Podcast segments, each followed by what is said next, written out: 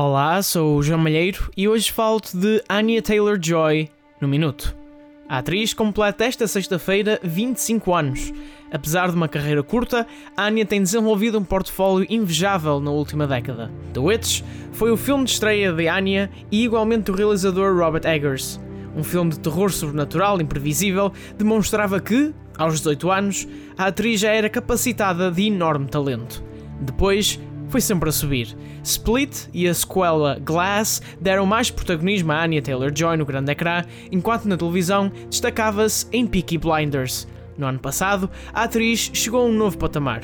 Primeiro, protagonizou o excelente drama histórico Emma e, no segundo semestre de 2020, liderou a mais recente minissérie de sensação da Netflix, Queen's Gambit. O futuro também é risonho será a atriz principal de Furiosa, uma prequela de Mad Max, e vai fazer parte do elenco de The Northman, o próximo filme de Robert Eggers. Para saberes mais sobre a carreira de Anya Taylor-Joy, vai a espalhafactos.com.